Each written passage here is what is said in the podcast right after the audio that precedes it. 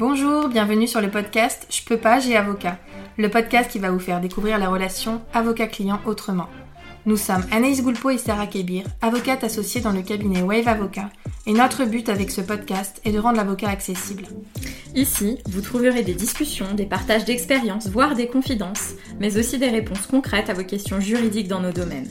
Grâce à un langage adapté, des réponses claires et de la bonne humeur, nous espérons pouvoir répondre à vos questions et inquiétudes et peut-être vous donner une nouvelle vision de l'avocat.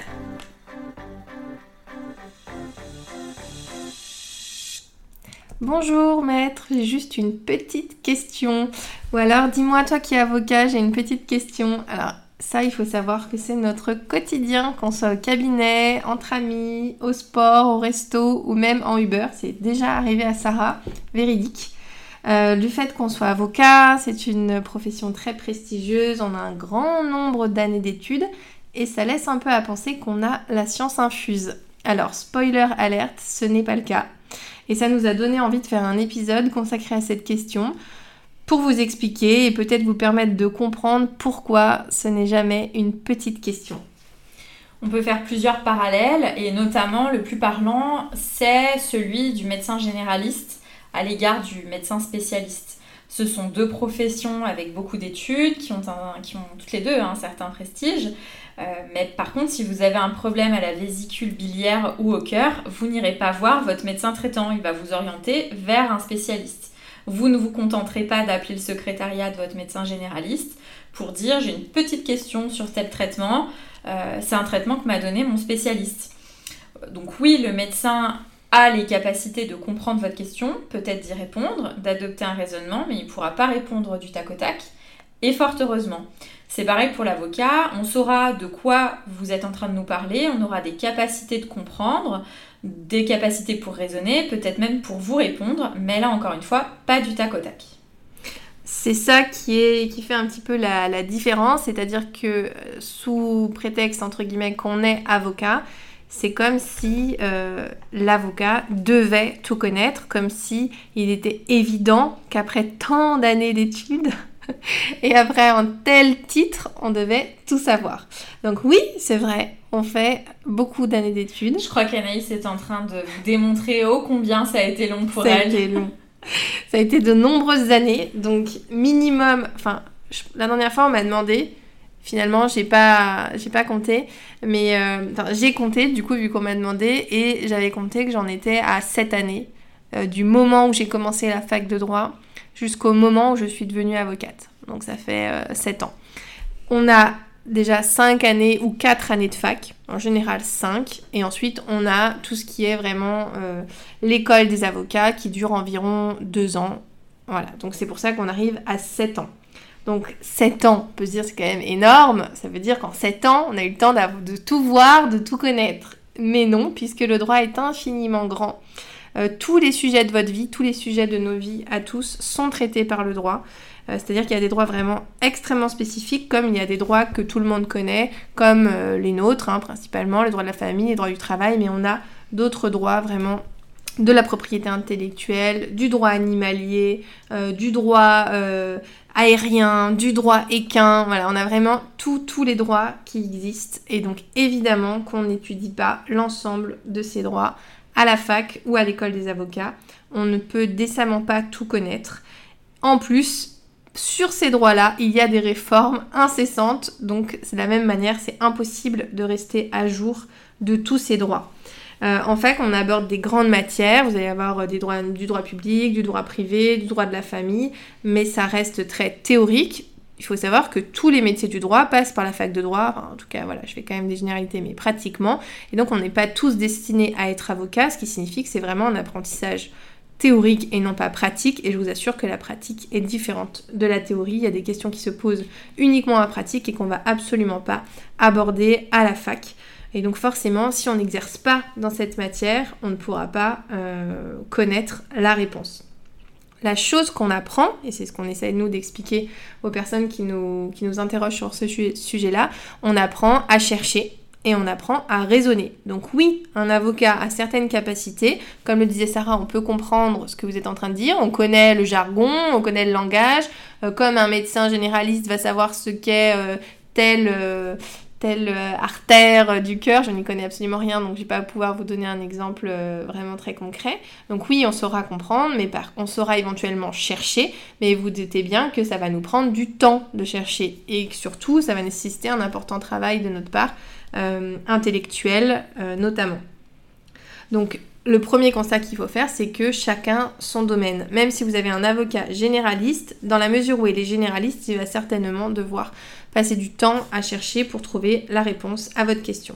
Et j'ai même envie de dire que même pour les spécialistes, par exemple comme Sarah et moi qui sommes spécialistes, même dans notre spécialité, même dans notre domaine, même quelque chose d'aussi banal entre guillemets qu'un divorce peut poser des difficultés auxquelles nous ne pouvons pas répondre du tac au tac.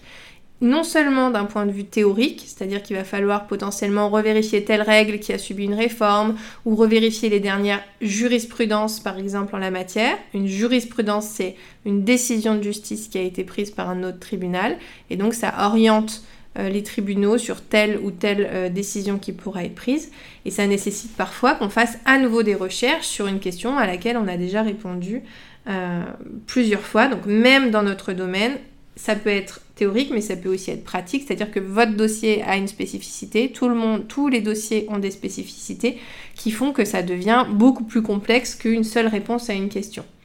Donc lorsque nos clients, même au cabinet qu'on connaît par cœur, nous posent une question, c'est un peu plus simple pour nous de répondre à une petite question, mais évidemment si on ne vous connaît pas, alors là c'est encore autre chose, c'est impossible de répondre à une petite question. Donc, prenons un exemple en droit du travail aussi, parce qu'on a la même problématique. J'ai souvent la question, est-ce que si je signe une rupture conventionnelle, j'ai le droit au chômage ? Alors ça, c'est impossible de pouvoir répondre de manière complète et précise en 2 minutes. La réponse théorique, elle est oui. Si on signe une rupture conventionnelle, en théorie, on a le droit à ce qu'on appelle les allocations de retour à l'emploi, donc aux allocations chômage, plus communément. Par contre, il faut aller plus loin. Si moi je fais bien mon travail d'avocat, je vais vous dire, alors en théorie oui, mais il faut vérifier que vous allez bien avoir le droit au chômage. Donc il faut vérifier si vous avez des droits ouverts ou bien est-ce que vous allez toucher 0€ par mois. Parce que si je vous dis oui, vous pouvez signer, en signant une rupture conventionnelle, on a le droit au chômage et que vous la signez et que vous vous rendez compte que vous percevez 0€ par mois, là vous allez être un peu moins satisfait de la réponse à la question qui devait prendre 1 minute. Il faut voir combien de mois vous avez cotisé et quelle a été votre situation les mois précédents. Est-ce que vous avez été en arrêt maladie X mois avant la signature de la rupture conventionnelle ? Donc ça nécessite quand même de poser un certain nombre de questions pour un cas qui, en théorie, est très simple. Effectivement, quand on signe une rupture conventionnelle, on a le droit au chômage. Mais est-ce qu'on a cotisé suffisamment ? Est-ce qu'on remplit les conditions ? Est-ce qu'on a des droits ouverts ? Combien on va percevoir ? Ça, il faut aller un petit peu plus loin. Et c'est important quand on est avocat, on a une responsabilité professionnelle, c'est un petit teasing d'un futur épisode de podcast, on va plus loin, on ne se contente pas de répondre à une question de manière complètement abstraite sur un principe général. Il faut qu'on puisse vous dire oui ou non et qu'on puisse envisager les autres solutions qui vous seraient plus favorables. Parce que si vous me dites, est-ce que si je signe une rupture conventionnelle, je vais avoir le droit au chômage ? Bah oui, mais pourquoi ? Et dans quelles conditions, et qu'est-ce qui se passe, et en prenant en compte la situation de manière plus globale, peut-être qu'on va avoir une réponse qui vous sera plus favorable parce qu'on va aller plus loin. Bah là, j'ai par exemple un exemple en droit de la famille. Très souvent, quand on vient me voir au début dans un rendez-vous, on va me dire « Moi, mon divorce, c'est très simple. Nous sommes mariés, il n'y a rien de spécial, on a... pas forcément des biens ou juste notre résidence principale, nos enfants, ils sont grands. Voilà, ça va être très facile. Ça va vous prendre 5 minutes en gros, hein, soit dit en passant. Et quand je pose plus de questions, quel est votre régime matrimonial ? Quand je vais demander mais qu'est-ce qui s'est passé pendant votre vie et combien vous gagnez, combien gagne votre époux ? On va aborder des questions auxquelles la personne qui est venue voir n'a peut-être pas pensé, par exemple à la prestation compensatoire. Donc ça, on a une vidéo sur notre chaîne YouTube « Je peux pas, j'ai avocat » qui s'appelle « Tout savoir sur la prestation compensatoire » si vous voulez en savoir un petit peu plus. Et donc, par exemple, un rendez-vous, c'est là où je vais dire « Alors attention, peut-être que selon ce que la personne va me dire, je vais lui dire « Vous vous trouvez dans un cas où on est susceptible d'avoir une prestation compensatoire. Voilà ce que c'est, voilà comment on fait. » Et on en discute. Ou l'inverse.